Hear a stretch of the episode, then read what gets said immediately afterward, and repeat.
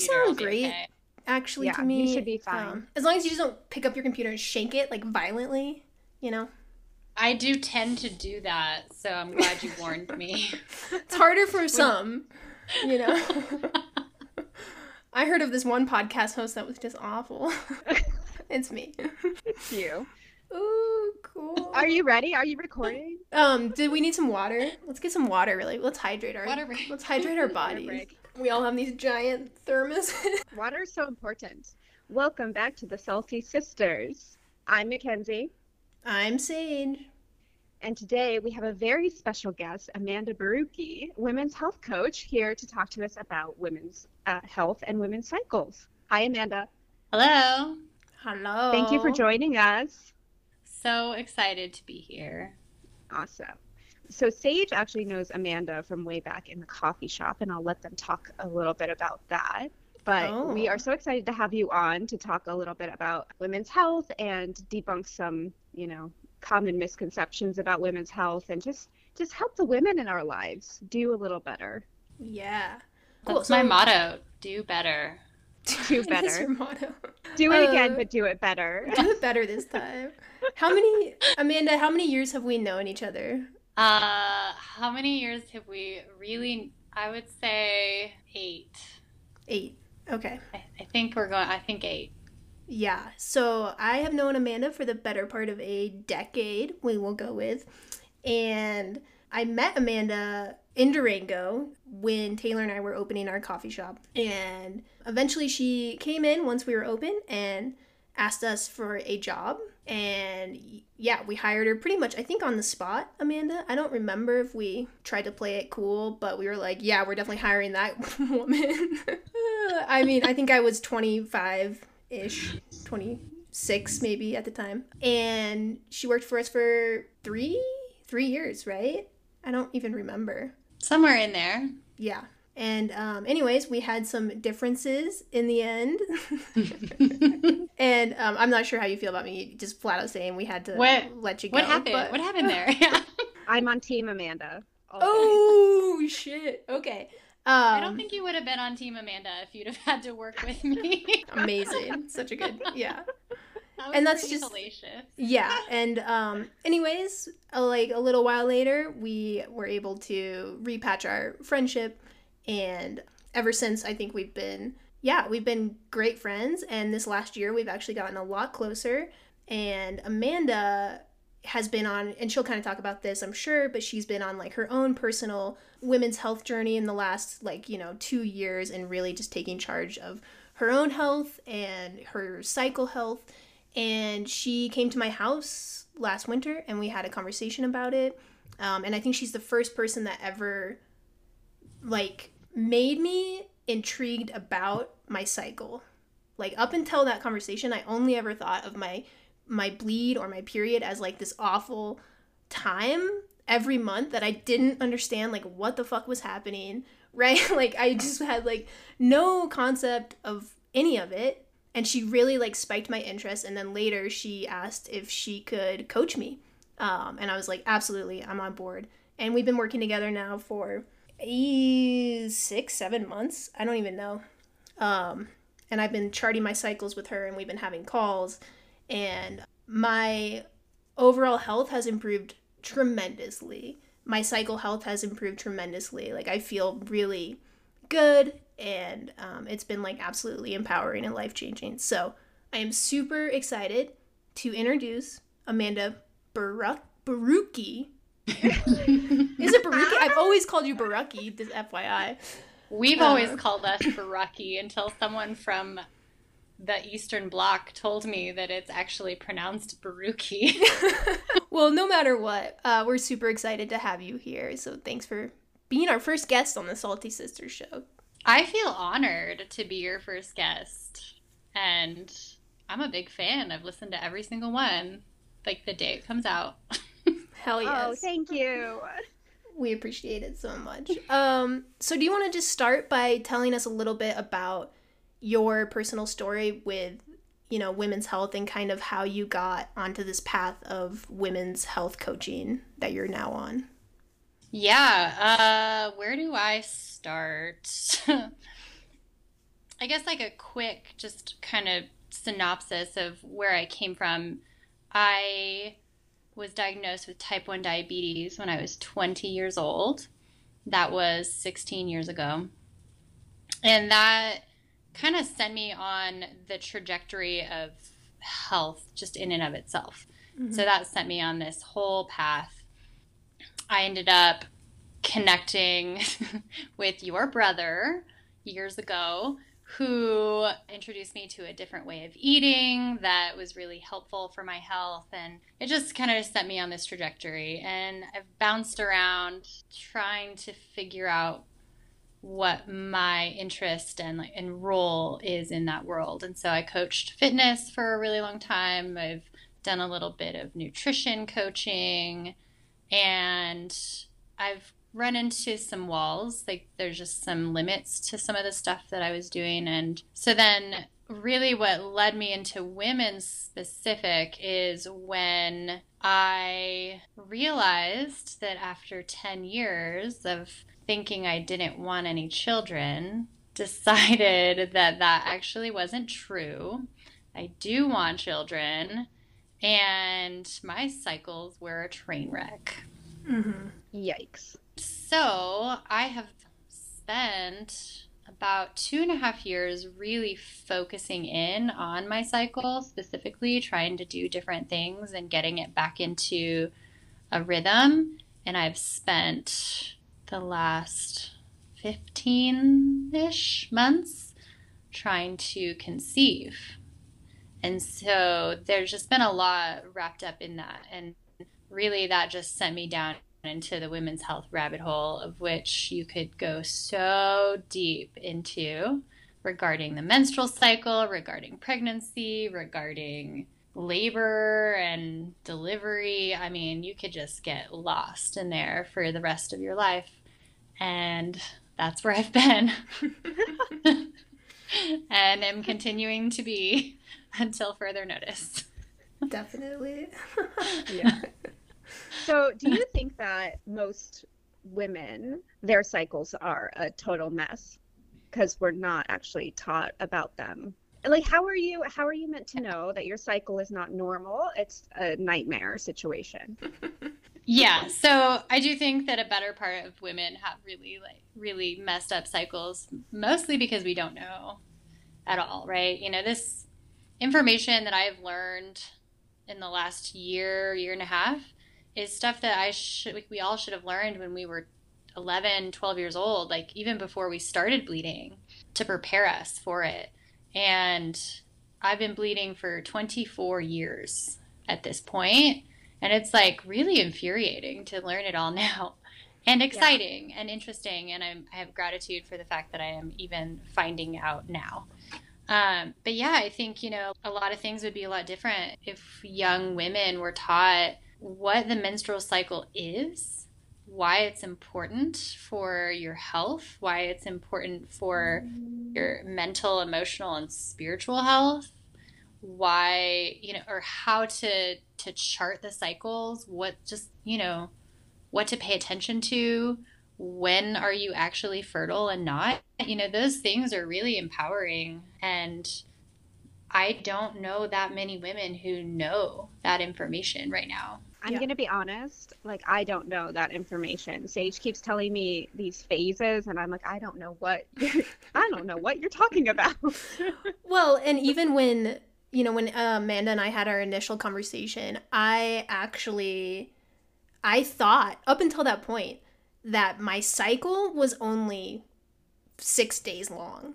I legitimately had no idea that our cycle is actually like this like 27 to 31 day, you know, crazy cyclical thing that's, you know, going on. I was like, what do you mean? Like, I thought it was just five days every month, but it's not. Like, crazy. I feel like we're unlocking the Chamber of Secrets. Like, Did you know that, Kens? No, I'm oh, like, fuck. Why would I know that? My women's health was like, um, your hormones are going to go crazy and you're going to be kind of a bitch. I mean, they didn't use that word because I was in fifth grade. You know, they said like you're going to be cranky. Ugh. Inconsolable. Yeah, inconsolable. yeah. And then you're going to just take a tampon and shove it up there and, you know, you might have some discomfort. And don't Not- tell not- don't tell anyone that you're on your period no, Right. because that's secret. secret. Yeah. Yeah, there's a real Um, shame culture around it and it's There's sad. a huge shame culture around it.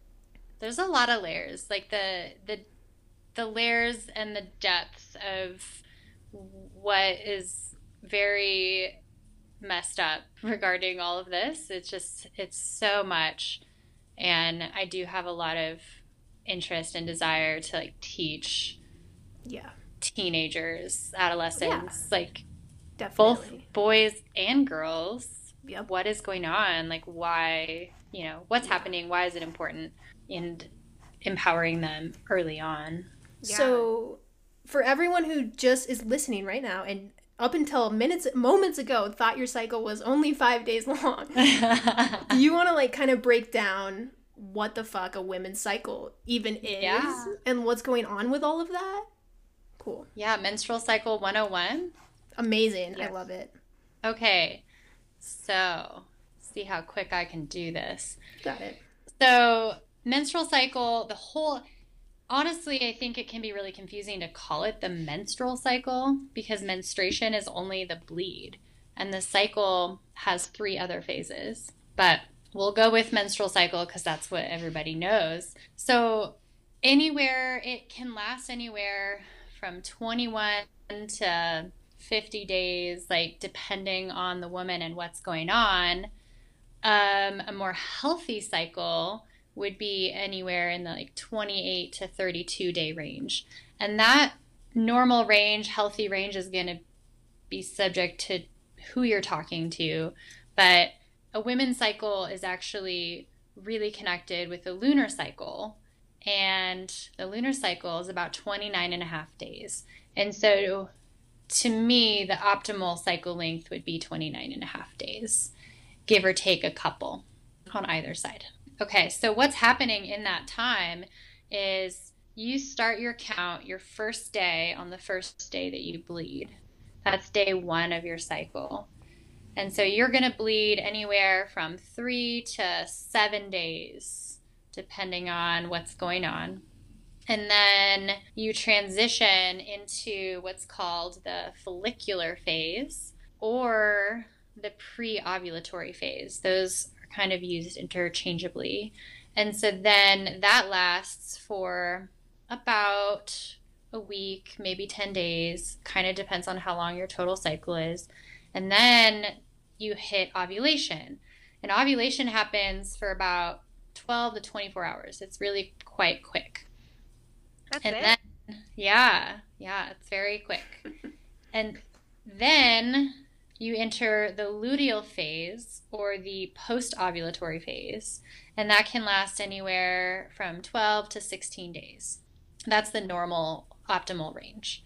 So then, like what's happening during those phases is you you're bleeding and the actual bleed is the shedding of the uterine lining. So that's that's what's actually happening during the bleed and then after that you have this ramp up of estrogen and another hormone that are preparing your body for ovulation. And so estrogen actually helps to build the uterine lining. That's that's one of its jobs. Then you hit ovulation and the egg gets released and then it comes down the fallopian tube from the ovary and if it does not get fertilized, then you have the shedding of the uterine lining. And so then you'll enter a bleed again.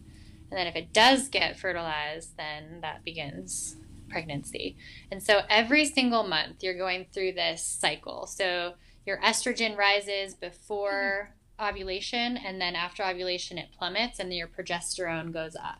And so there's this, and there's other hormones involved, but it's this very like symbiotic dance that's happening where like the levels are going up and down in this really beautiful way to support wherever it is that you are in your cycle.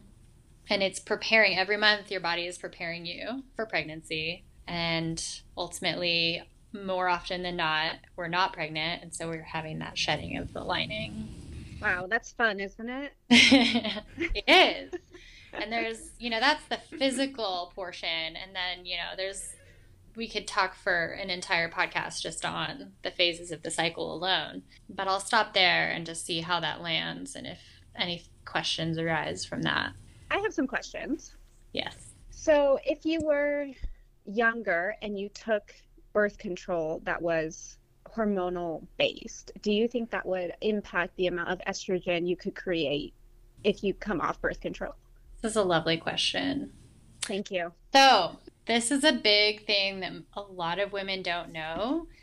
So, if you're on any sort of they you know we're calling it a hormonal birth control but it's they're really not hormones they're synthetic they right. do not operate the same way in your body as your actual hormones so if you're on any sort of contraceptive that has hormones synthetic hormones in it it is suppressing your menstrual cycle they don't all do that some of them like some of the more newer ones the Mirena iud and some progestin based pills and different ones.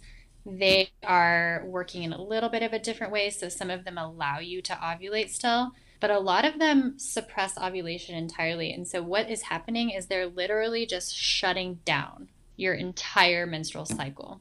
It doesn't mm-hmm. exist. They're just like flipping the switch off and leaving it off for however long you're on birth control. And so when you're on it, you're not producing like your body isn't producing those hormones and it's not working in this in this normal fashion at all because you've literally just hit the off switch.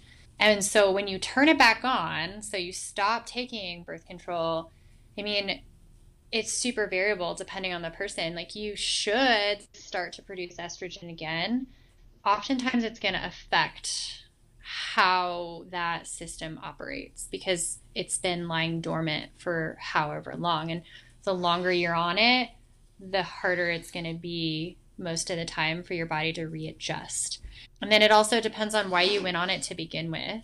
There's actually a statistic that I read that said 58% of American women are put on birth control for other reasons besides preventing pregnancy. And so there's a lot of things that you'll get put on the pill to fix your period, but it's actually not fixing anything. It's just shutting it down, putting a band aid over it, like muffling it, quiet, like let's just bury it over here. And then as soon as you stop taking the pill or whatever it is that you're taking, all those problems come back, plus maybe some new ones that the pill suppressed.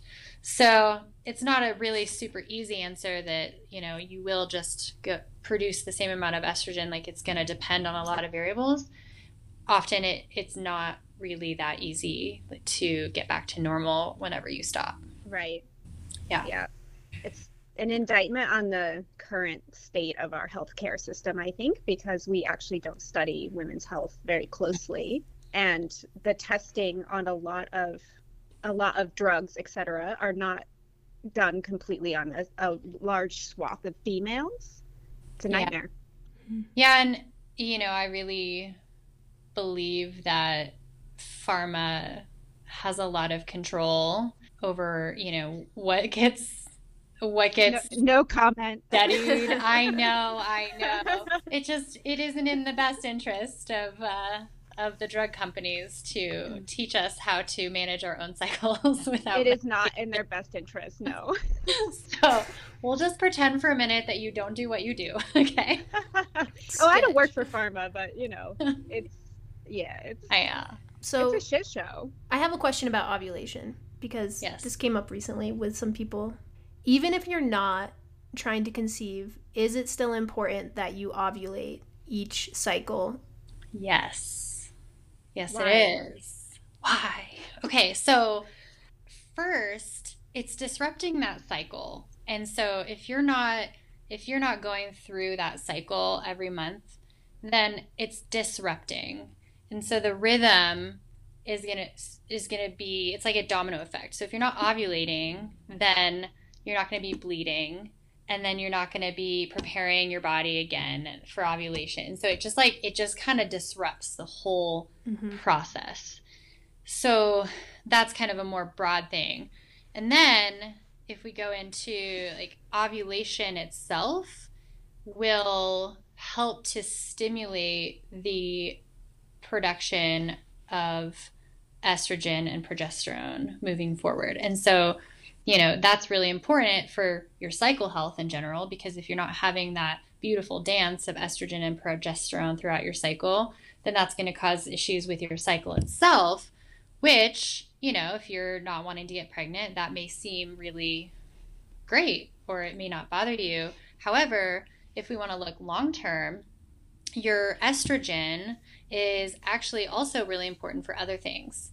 So it's really important for your heart health, your blood vessels, and your progesterone is really good at preventing breast and uterine cancers. And so there's there's that preventative effect and then also both of them combined are really important for your brain health overall and for your bone health. So there's a huge link actually between lack of ovulation and osteoporosis mm-hmm.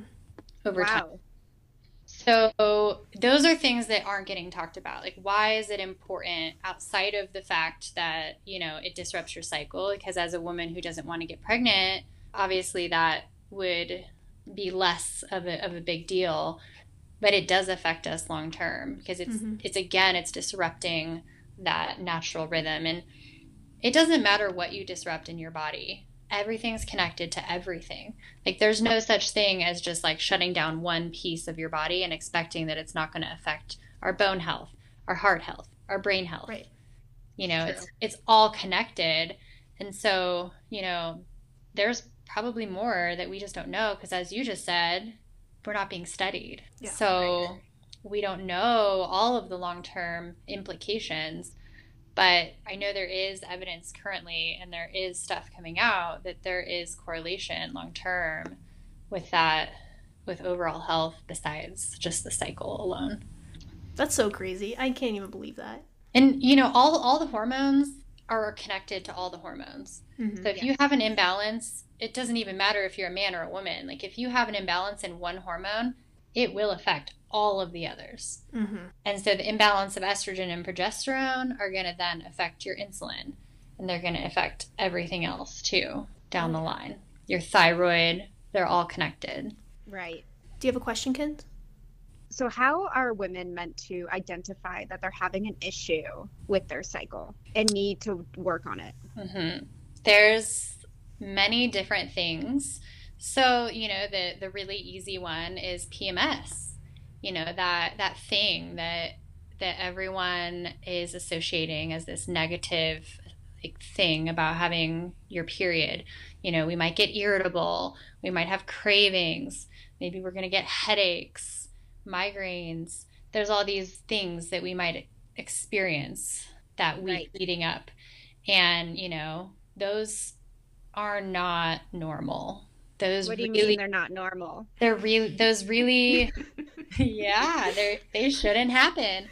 So, you know, we could talk about the spiritual things that are happening in the different phases and so there is there is going to be some level of your emotions changing during the different phases of the cycle but you should not be at a point where you're just like ready to chop somebody's head off. And, you know, progesterone, which is the the hormone that's most prevalent in that second half of your cycle, is like the calm down hormone. So if you're getting really irritable and really anxious and really stressed out and really easily triggered, that's a really good indication that you're not producing an optimal level of progesterone. Okay. So that that's like the easy easy one because that's so many so many women have that issue, right? So then we go into the bleed itself. If you have super crazy heavy bleeding, like you're changing your pad or tampon every hour, every couple hours for like 7 days, that's not normal. So that's an indication that something's awry. Mm-hmm. If you're having really painful periods, that's also not normal you should not be like curled into a ball dying can't function until you take you know 12 different pills and you're curled up with your heating pad, it's screaming. Like, that's not a thing that should happen. This is wild to me right now. I'm just watching I'm her mind like explode. and if you, you know, oftentimes the really painful periods and the really heavy periods are c- combined, and that that doesn't have to be the case. It often is. Mhm. Um, that can be an indication that you have too much estrogen. If your periods are too light, so this is like, you know, the one that every woman loves. Like, oh, I only bleed for a day. Like, I barely even need to put a tampon in. You know. Who's this now? that Get fucked with that. That's not fair. maybe is less common. I don't really know. It is a thing. So that's also not normal. So you should bleed, have like a really consistent flow for four days. Minute like three at the at the minimum. And if you don't have very long of a bleed, that can indicate you don't have enough estrogen. So there's there's these little things that can happen that are they're they're signs to tell Yeah. you you know what's going on. If you have irregular cycle lengths, so if like one day you have a 21 day cycle or one not one day, but one cycle is 21 days, then the next cycle is 35. Then the next cycle is 47. Then the next cycle is 28. If you're really consistently going all over the map, again, that's not normal. There's something going on. That's a signal that mm-hmm. something isn't optimal or multiple things isn't optimal. If you have spotting before your bleed or after your bleed, that's also not normal. That was me, right? Five like five days prior, I would Yeah. spot, and now I do not. At all. Five days of that. Mm-hmm. Yeah. Oh my god. Um, another one, low libido, low sex drive, Yeah. not absolutely. normal. What? Common misconception, y'all. Women have a really high sex drive. We need to tap into this. Let's just debunk that myth right now. Hell yes, let's do it. So, We are supposed to be doing it all the time. so when that's not there, that's not normal. Something's gone awry. So there's a there's a list. There's a lot of different things that can happen that we know culturally as like normal. Those are just Yeah. normal things that women experience and oh, let's just take birth control and we'll just slap a band-aid on it and pretend it doesn't exist. yeah. And that's so sad because none of those things are normal and all of them can be fixed. Yeah.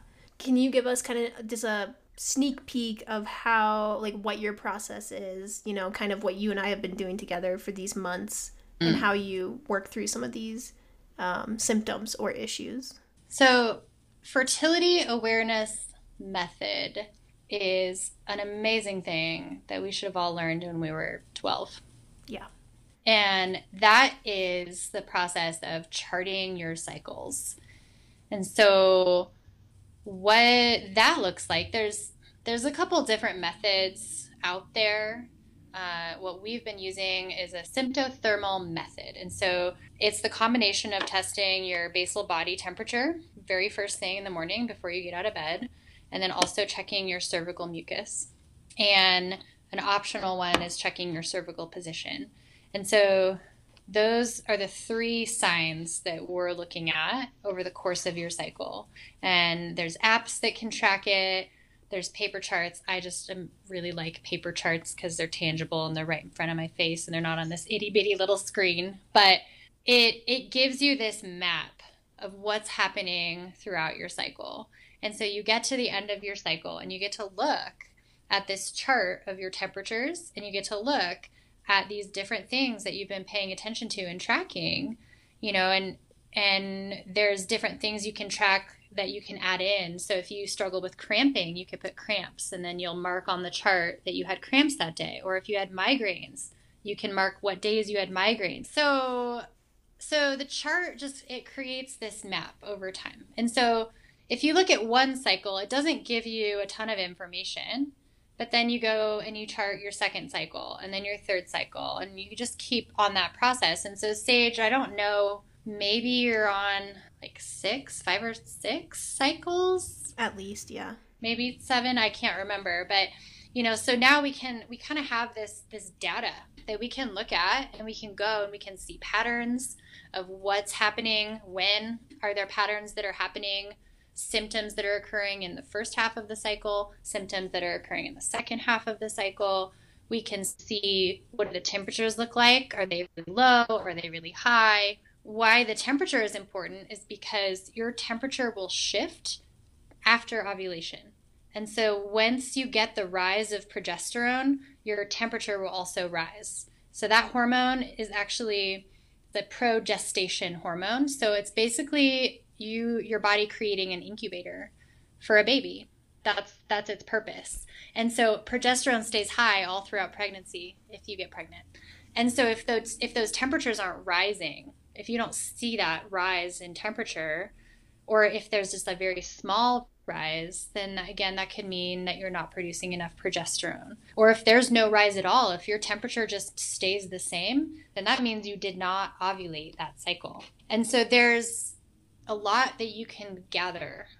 There's so much data that you can gather from looking at a chart. So you can you can tell if a woman is having thyroid issues from looking at the chart. You can tell if a woman is got high or low progesterone. You can tell if a woman has high or low estrogen. You can tell if a woman may be struggling with PCOS or endometriosis. You know, like it is showing so much data. It's insane. And I've only even scratched the surface of what that data can show. Yeah. And what what can we do about it when we see what's mm-hmm. out of mm-hmm. balance. And so, you know, what I, I've been working with Sage to do that, and I'm about to start a program that's going to dive really deep into just charting alone and how to interpret all of those abnormal things and then what to do about it yeah when you see it and so you know the first thing you know working with a client would be getting you know intro questionnaires you know just kind of a baseline awareness of what is your health like overall, not just your menstrual health, but everything. And then teaching how to chart the cycle and teaching the basics of why that's important. And then over time, using that data and determining what the data is telling us and then what do we need to do about it. Yeah. And then it's really empowering too because once you're charting, you can see what your cycle looks like right? Like time after time. It's really cool. And then also for me, it's been really cool because I can tell if I'm I've if I've ovulated and then, then I can also tell when I am fertile and not fertile, which has been amazing for birth control because you don't need to use, you know, I guess a what would you call it? What do you call it? Uh barrier method yeah you don't need a yeah. contraception yeah you don't need a barrier method every single time if you're not actually fertile which is something that nobody ever bothered to tell me my whole life. Amanda's the first person to ever tell me that. And I feel empowered enough now to trust myself and trust my cycle to know when I can get pregnant and when I can't. And it's awesome. So that alone should wow. be enough motivation for many of you. yeah. So I'm glad you brought that up. Mackenzie, I have a question for you. Okay. Are you ready? Yeah. How many days in a woman's cycle is she fertile? oh, I think I just recently saw a TikTok about this, and I think it said two to four. Close, close. Uh, up to about six. Oh, well, I really didn't listen so, to the TikTok then. so now, now, okay, actually, let me be really clear.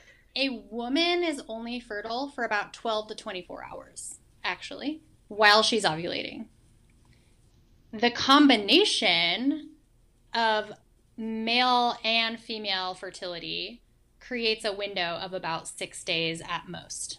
Oh, that makes sense. Yeah. So the reason that's the case is because one of the things that we're tracking when charting is the cervical mucus. So the pH of the vagina is not conducive for the survival of sperm. It's too acidic. And so, what'll happen is once you're approaching ovulation, your body will create this very specific type of mucus that has a more alkaline pH that's more sticky that can house the sperm for up to five days. So, sperm can live up to five days. And so, depending on how many days you're producing that mucus prior to ovulation, will determine that total window. So, if you're producing that fertile mucus five days before ovulation, and sperm can live for five days, then it's gonna stay in there that whole time, just swimming around, hanging out, Ugh. waiting for an egg. And so then, as soon as you It just sounds so predatorial. It is really I'm predatorial. sorry. You're right.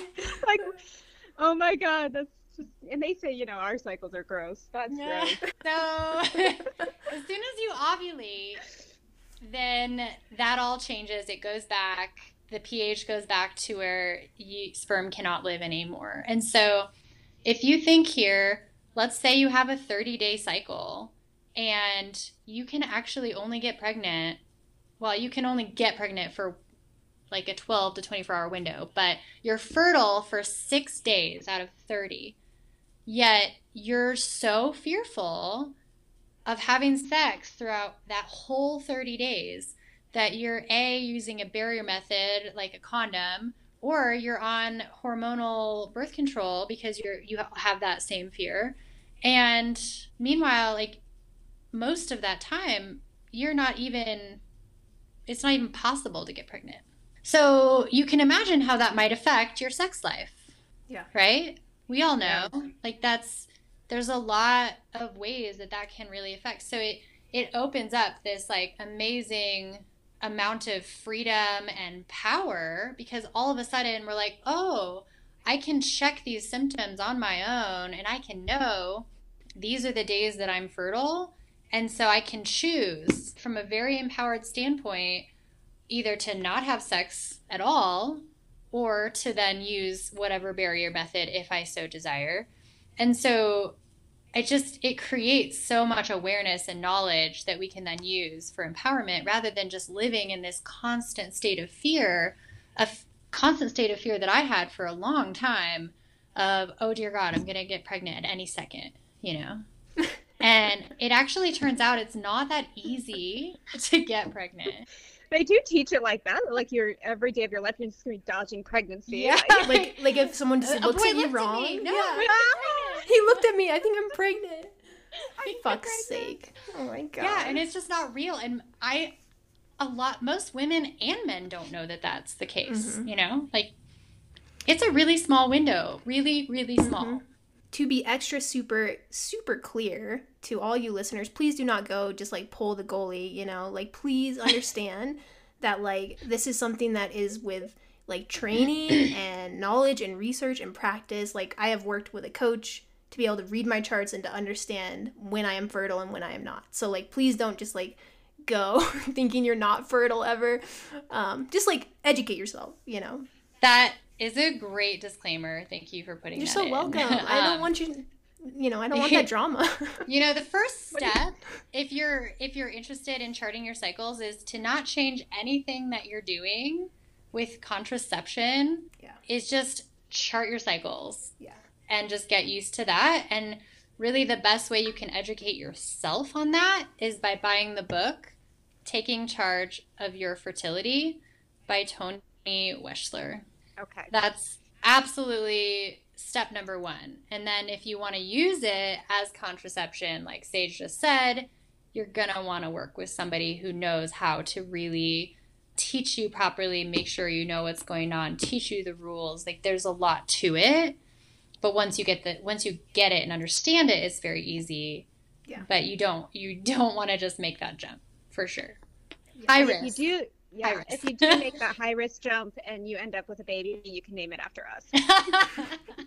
Oh my god. You're welcome. Yeah, I just want to make a disclaimer about the apps. Um, if you're going to use a, a period tracking app, you need to really read into the data that is going to share and make sure that it's not just going to sell your data off because the US in particular has a hard time holding on to your your data. So maybe do it a different way.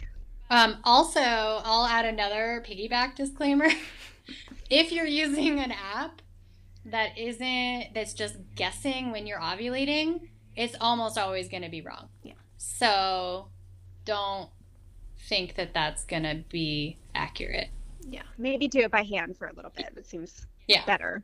Yeah. Um, so I wonder. So another thing that really blew my mind when I started working with you is you started to explain and talk to me about these different phases of the cycle and kind of more like on a spiritual level you know some of the things that are going on. And i think that that really brought like a lot of enlightenment to me personally. Um, so like for example um, when we are you know prior to our bleed are we just crazy? Or like what the fuck's actually happening there you know like can you kind of like summarize that a little bit give a little insight Yeah. cool Yeah. So so the charting is kind of the physical. That's like a really objective, tangible, physical thing that we can track. And then you have the mental, emotional, spiritual. Like what's going on with me in my psyche, in my emotional state? What is what's happening during my cycle? And so the easiest way to talk about the four phases is to liken them to the seasons. And so when you're bleeding, that's going to be your winter. So if you think about what's happening during the winter, you tend to want to be more withdrawn. You know, you tend to want to be more isolated, time to yourself. You want to kind of bundle up and be warm and nurture yourself with, you know, warm soups and broths. Like, you know, that's what we tend to want to do in the winter. And that's going to be what your body is wanting during your bleed is to go inward, to spend time focusing on yourself, to nourish your body, to be warm, and to just allow what happens to happen. Then, what comes after winter is you're transitioning into the fall. And so that first phase, I'm sorry, obviously that's wrong. I was like, uh, that really? phase after you come out of winter is obviously springtime. that's why we're all so fucked And- up We're all moving backwards for ages, y'all. Y'all got it all wrong. Fall comes after winter. So spring comes after winter. Okay, so so that's whenever you're like starting to emerge. And so you may start to have a little bit more energy. You may start to want to go outdoors a little bit. You know, it's like when this little like growth is starting to happen, like little buds are sprouting. So, you know, maybe you like had some ideas of things you wanted to do during the winter time, but you just didn't have the energy to do it. And then springtime, you're like, okay, now like I'm planting the seeds and the things that I might want to do are kind of starting to blossom up, right? And so you're starting to get a little bit more energy. You're starting to move through and out of that hibernation, if you will. And then you transition into the summer, and that's ovulation. And so that's going to be your like peak energy. That's when you have the most motivation, you have the most energy. You could conquer the damn world. You can multitask Mhm. like a boss. Like you could do anything. Like nothing is going to stand in your way because you've just got all the energy in the world. You know, the days are long, the sun is out. It's amazing. And so all the things that you maybe were thinking about over the winter and you planted the seeds in the spring, and then in the summer, that's all blossoming. You're getting to see the fruits of that. And then you transition into the fall, which comes after summer. And that's when you're starting to think about going inward again, you know? Like you're starting to just reflect like, oh, the summer's over. What what did I accomplish? What did I not accomplish that I wanted to? And you kind of like go into this like self-reflection. And so often what can happen when we go into self-reflection is our inner critic comes out. oh i hate that And so the inner critic comes out and is like, well, you know, you had all of these ideas of what you wanted to accomplish during the summertime, right? Like you had this and that, and you like, you know, go down the list. And then you're like, what did you accomplish? And you're like, oh, I actually, I didn't, co- I didn't do this. I didn't do that. And you start like just hammering down on yourself about all the things you didn't do. And so it, it creates this really interesting emotional conversation with yourself because you're self reflecting, you're recognizing the things that you didn't do, and it's so much easier to focus on those than the things we did, and your inner critic. And so it's this kind of conversation, and you know, that can make us a little bit emotional, right? Like that's gonna weigh a little bit heavier on us. We're gonna have a little bit of difficulty accepting ourselves and so that's kind of the natural like process. Now, it shouldn't be super dramatic. You know, you shouldn't be again like going crazy and biting everybody's heads off, but you are going to have that reflection. Mm-hmm. And so what can be really useful is to just really sit with yourself like during that time and take in what's happening, what's going through my mind, like what am I feeling? Maybe you could journal it and get a handle on like what what are you what are you thinking about? What are you questioning? Like why are you so upset with yourself? Like and just sit with it because it's coming up for a reason and it's not to like beat yourself up and to tell you you're a bad person. It's just to show you what's going on, to give you it's just giving you information. And so what are you going to do with that information? And then you can take that into your winter again during your bleed and figure out what do you want to what do you want to do moving forward? And so it's this constant like rhythm that you're going through in these different phases. And so you know we go like we go we know what it's like to change seasons. You know we we all grew up in colorado which has four seasons. And so we know what that transition feels like. Mm-hmm. and our cycles are so so so similar. Mm-hmm. so similar. And so it's really you know, it's not a time to be hard on ourselves. It's just a time to like step back and just reflect, like what is going on, mm-hmm. and then have a conversation about why it's going on and what do we want to do differently the next go around because we get to go through this process every month. Yeah. So what we didn't accomplish, great news. We can do it the next round, mm-hmm. you know? We don't have to wait like a whole year, you know? We get to do it every month. And that's like one of the many really brilliant things that is having the menstrual cycle is like we get to go through this process of downloads and reflection and productivity and growth. It's like we we go through that every 30 days or so mm-hmm. right? And it's really beautiful and it's a cleanse you know? The blood is like this uterine cleanse. It's like a detox out of our body. Like we get we get a lot of physical and mental, emotional, and spiritual detox yeah. throughout this process. And the more that we can pay attention to each of those phases and know what is happening with ourselves during those phases, the more we can like move with the flow of the wave rather than against it because mm-hmm. it's there for us it's not to you know kick us down or throw us throw us down and kick us like it's there for us and if we just learn to live within it, it's really empowering. Mm-hmm.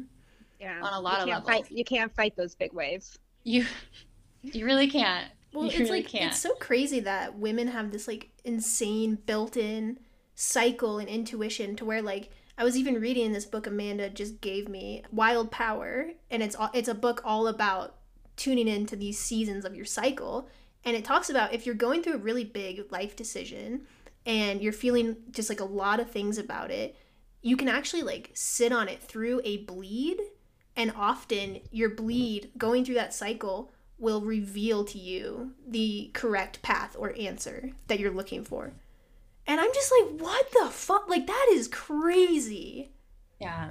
I mean, Your bleed is a, is the most spiritual time of the cycle. Yeah. And so that is the time that you're going to get if you allow yourself the space that's when you're going to get the most downloads, the the most intuitive responses. Like you're going to you're very in tune with yourself and what is the best yeah. for you and for whatever it is that you're yeah. trying to do.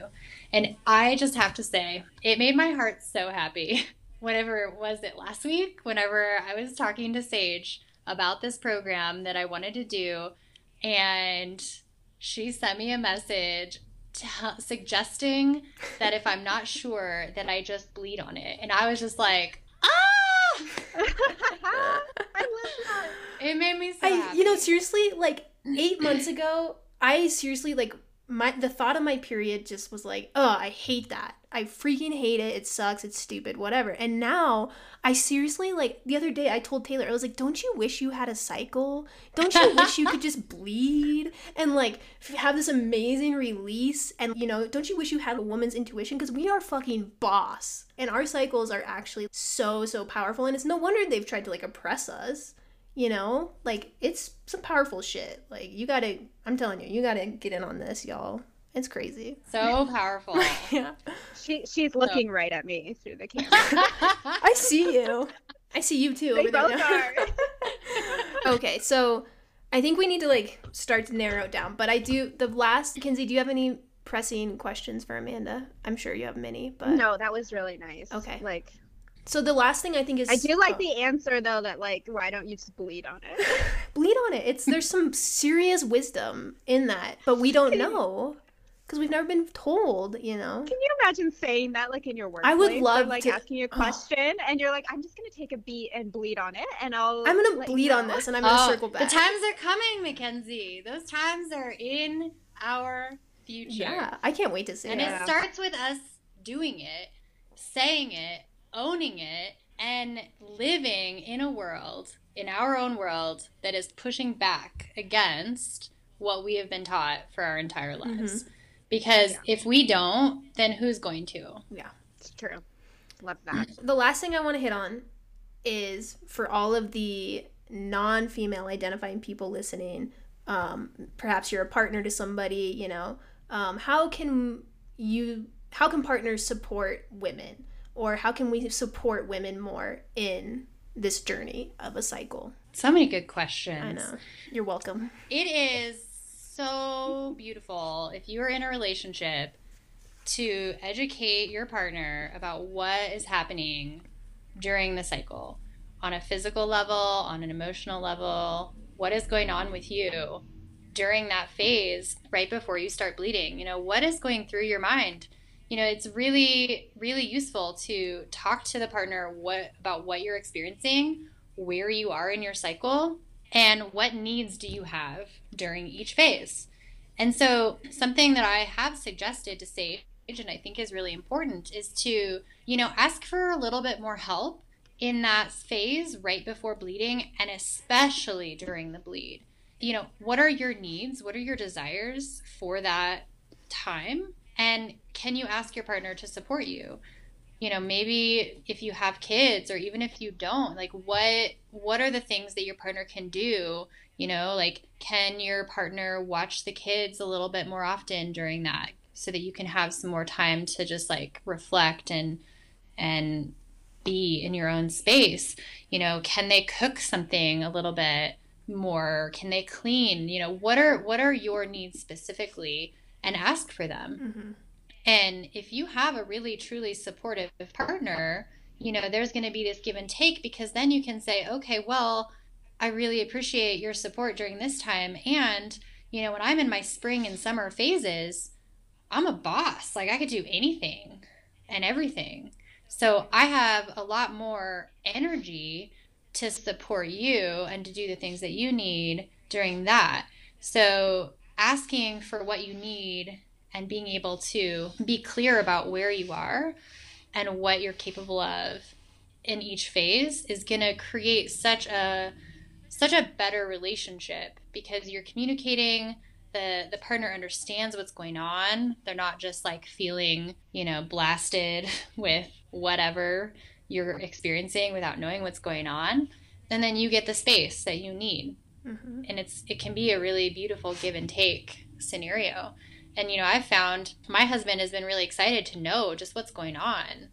Hmm like whoa oh what day are you on? Like oh what's going on? What's your temperature doing? Like it's interesting to him because nobody ever taught him either. Yeah.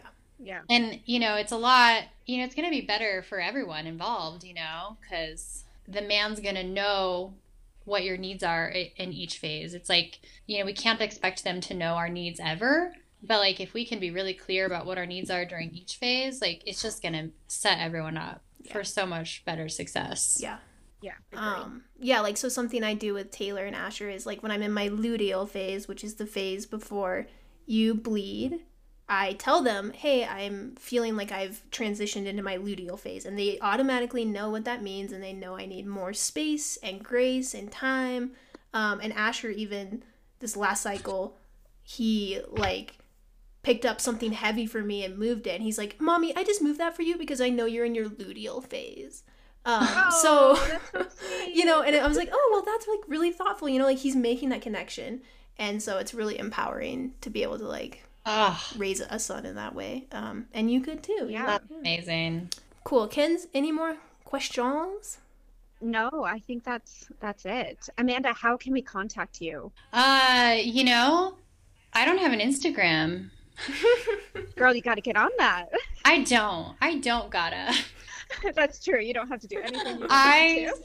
I have a website, Beautiful. amandaborucki.com, and that has my contact info on it, and it has information about me and what I do, and I will be going and editing that to just tailor it a little bit more specifically to women's Mhm. work because that's what I'm transitioning into. And so, yeah, that'll be changing, but it's up. Yeah. It's going. We will. It exists. Amazing. We'll put Yeah. um, Amanda's website and her uh, email uh, link in the show notes for y'all, and uh, you can get a hold of her there too. Yeah, cool. Yep. Um, Amanda, do you have anything burning desire? Anything you have to say? You know, before we do our unpopular opinions. Yes, I do. So we've mentioned two of the books, but Hmm. there's three books that I just recommend to all women. Read them, read them again, read them again, because they're just they're gold. And there's a lot more that are gold that I'm sure I'm going to read and think those are the best. But at this time, the one I mentioned earlier, Taking Charge of Your Fertility, the one that Sage mentioned called Wild Power, and then another one is called The Fifth Vital Sign. And so something that women are saying now and, and even even some of the, the medical OBGYN licensing board, they're even saying that the menstrual cycle is, is a fifth vital sign because it is a really important metric for our health. And so that book does a really good job of talking about why that's so mm-hmm. important and a lot of different things that you can do to help with that. Great. Yeah. We'll link those three down beneath the show notes for you guys. Perfect. Yeah, and I just want to challenge, you know, any any anyone listening to this episode that has a cycle, you know, I think the biggest thing I would say is like try to come to a truce with yourself and with your cycle and maybe set aside the fact that you think it sucks because that's all you've ever been told and just maybe hear me when I say this shit is fucking powerful and um, it can change your cycle and your life for the better. Like this thing that we're gonna do until we get through menopause, you know, like maybe we embrace it instead of just hating it, right? Does that sound radical? I don't know. I mean, I think it is, but like that's what I've learned and that's that's the gift Amanda's given me, you know. So I'm giving it to you all and you're welcome. Um Yeah. Cool. We we should move that to the start of the episode. Boom, bitches. No, just kidding. Um, are you ready for some unpopular opinions? yes. Uh, Amanda, as our guest, would you like to start? Kick us off? Yeah, I mean, I know you've been so excited since the beginning. Have Oh my god, we're on the edge of our seats. It's edgy. Are you ready? Yeah. My unpopular opinion is that salad is the best breakfast ever. Oh, that is really edgy. Ooh. I just I re- I respectfully disagree with you. like, does it have Salad. dressing? No. What about dressing? Does it have dressing on it? I put olive oil. Oh God, Amanda. Uh, girl. Sometimes some apple cider vinegar. You know oh, what? This is coming from the person that I still remember the day Amanda told me, like, hey, for a good dessert, you could try having a butternut squash after dinner versus like cake or pie. And I was like, the fuck I will. like, I you know what? I didn't know that about you, Amanda. I'm I'm surprised you're on our show. Like Sage takes dessert very seriously. Sage and I have been through a lot together, more than I think I've ever been with a friend. So it's okay. We've know. gotten through it. we can we can get through anything. Oh man. I Butternut To be fair, squash. Who I- are you, Betty? And here's the thing, I don't know if Amanda ever knew. I actually tried it. Taylor and I like Oh. went home and we tried it and I was like, you know what, babe, this isn't for me. But kudos to you for trying it. Yeah. That's amazing. Almost You any never thrown me suggestion. that bone. You have made so many suggestions. I try them all. I'll probably have salad for breakfast tomorrow just to try it. and hate you every every bite. I'm not going to. Ken's, what's your unpopular opinion? My unpopular opinion is that the t- you know we have the three main characters of Harry Potter, right? You have like Harry, Ron, and Hermione. But I think actually the true like hero is Neville Longbottom. Like A, his body count is higher than anyone else during the war. B, he's the one who actually kills Voldemort. Like I don't understand why he is a back character. He is the character to be. You are such a Harry Potter head. We watch it every Christmas, but now we watch it in July because Christmas is hot here, so it's like weird to be watching Harry Potter during December. Amanda, are you a Harry Potter fan?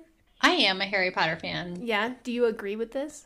Um, I just don't think I have an opinion about this. Actually, That's okay. I do actually. I th- have a sneaking suspicion you're actually right, Kenz. But I I know I am. oh It's just- I don't even. I am right. god. All right. Mackenzie's unpopular opinion is actually fact. It's actually a fact. I would love for everyone to just see that and move on. Oh, I don't know. You're playing with fire. Okay, my unpopular opinion is that Costco is the worst. And I am just simply not interested in free samples, nor do I trust them. so Taylor and Asher, don't like they will eat like a full meal while we shop at Costco, and I just feel like it it just unnerves me. So Oh, I used to love those free samples when I was younger. I would like live for those free so samples sketchy. of all the food that my parents would never buy me. I don't know. I'm not into it. You know they have uh, they have Costco here, and they set it up like an American style store. So it's like on the opposite side of like they sort of like flipped it to what an Australian's used to. And it's a nightmare situation. Like everyone is just coming at you with their carts, and the carts are too big, and it's so stressful. yeah, Costco stresses me out. Like I sweat when I go. Yeah, it's not worth it. Cool.